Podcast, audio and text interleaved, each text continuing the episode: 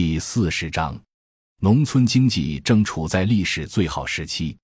在二十世纪三十年代进行乡村建设时，梁漱溟先生认为，当时中国主要的问题是文化失调，要救中国就必须救农村，而救农村的根本办法是解决农村文化失调与破产的问题。实践证明，梁漱溟的乡村建设道路是行不通的。一方面是没有彻底的社会革命和社会主义改造，传统中国农村很难为中国现代化提供足够强有力的支撑；另一方面，现代化必然要求工业化，尤其是要发展城市机器大工业，工业化和城市化才是中国现代化的唯一道路，农业立国根本不可能行得通。新中国成立以后，中国通过城乡二元体制，从农村吸取资源发展工业。快速推进工业化，到二十世纪七十年代建立了完整的国民经济体系，初步完成了工业化。到改革开放前的一九七八年，工农业产值占比发生巨变，农业产值占工农业生产总值的比重由新中国成立初期的百分之六十下降到不足百分之三十，工业产值占到工农业总产值的百分之六十以上。短短二十多年。中国就由一个传统的农业国家变成建立了完整国民经济体系的初步实现了工业化的工业国家。改革开放以后，中国开始了快速的城市化进程，中国经济总量快速增加。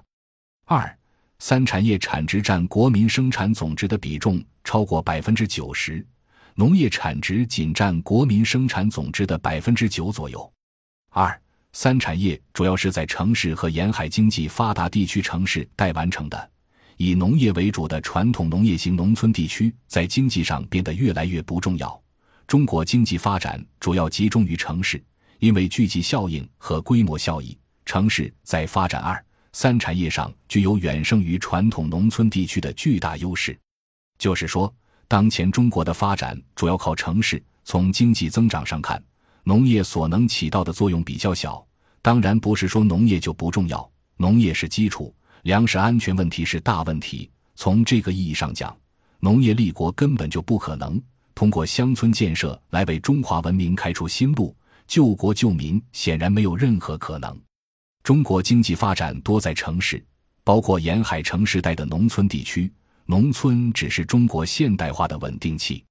这种背景下。乡村建设的主要目标显然不是经济目标，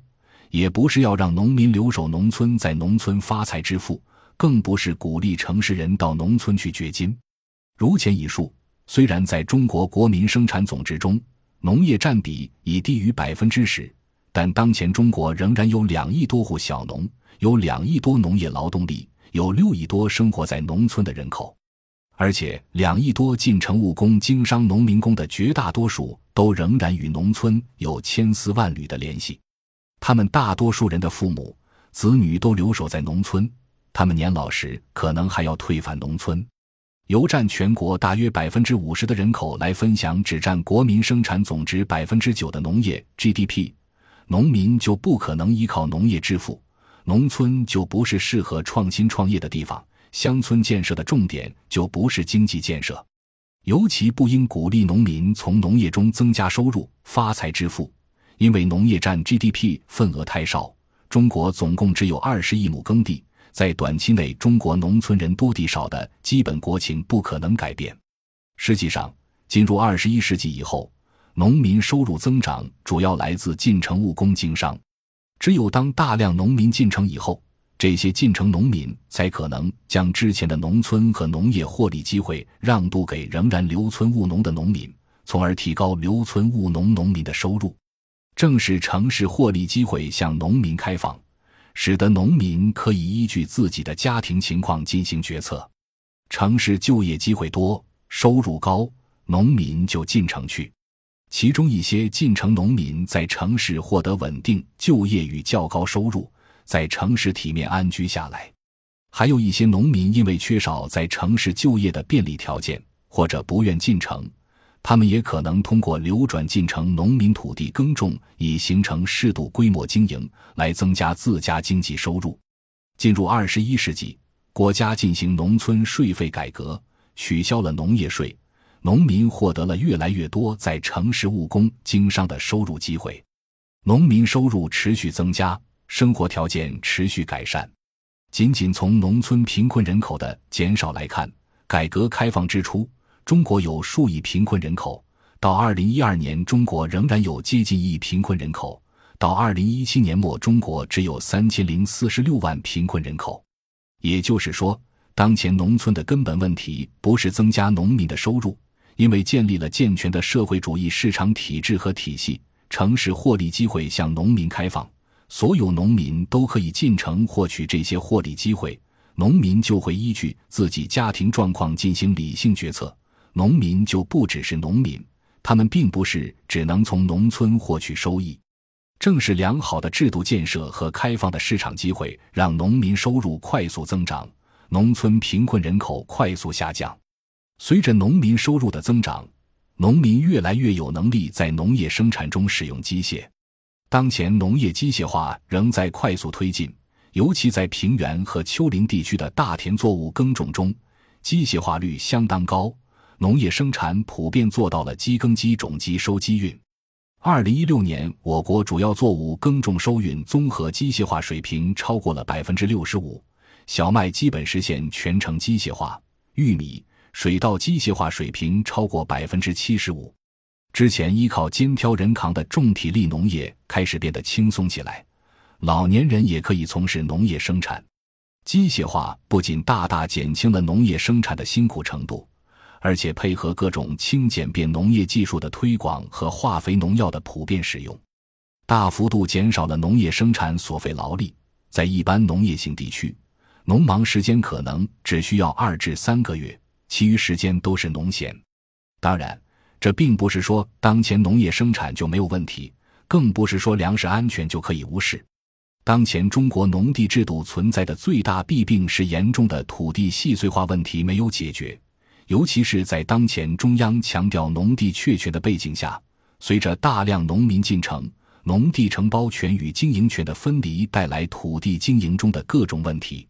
而在中国未来仍将长期保留数以亿计农村人口和农业劳动力的情况下，在机械化普及的条件下，农村劳多地少的基本格局将长期存在。老人农业就有合理性，且老人农业一般都会精耕细作，从而就可以保持相对较高的土地产出能力。也正是因此，而可以保证当前全国包括粮食在内的农产品供给。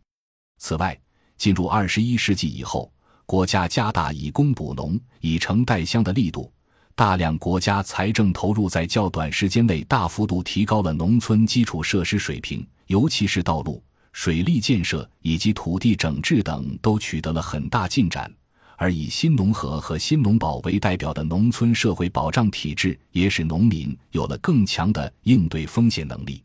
小结一下：进入二十一世纪以来，农民家庭收入水平持续增加。农村贫困人口快速减少，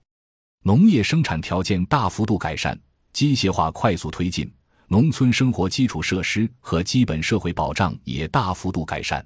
甚至可以说，在中国数千年历史上，只有进入二十一世纪的这十多年时间，是中国农民收入增长最快、生产生活条件最好、社会保障最健全的时期。中国绝大多数农民也许正是在这个时期，才第一次真正彻底的解决了温饱问题，有了基本的社会保障，从肩挑人扛的重体力劳动中解放出来，有了较多的闲暇时间。也是因此，我们完全可以认为，当前中国农民正处在历史上最好的时期。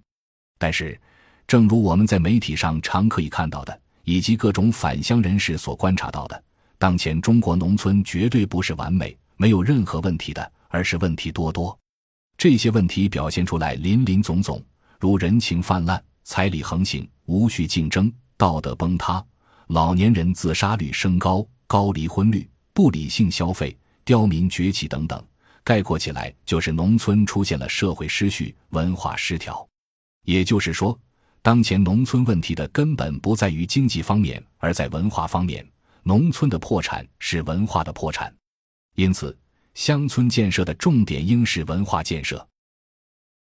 感谢您的收听，本集已经播讲完毕。喜欢请订阅专辑，关注主播主页，更多精彩内容等着你。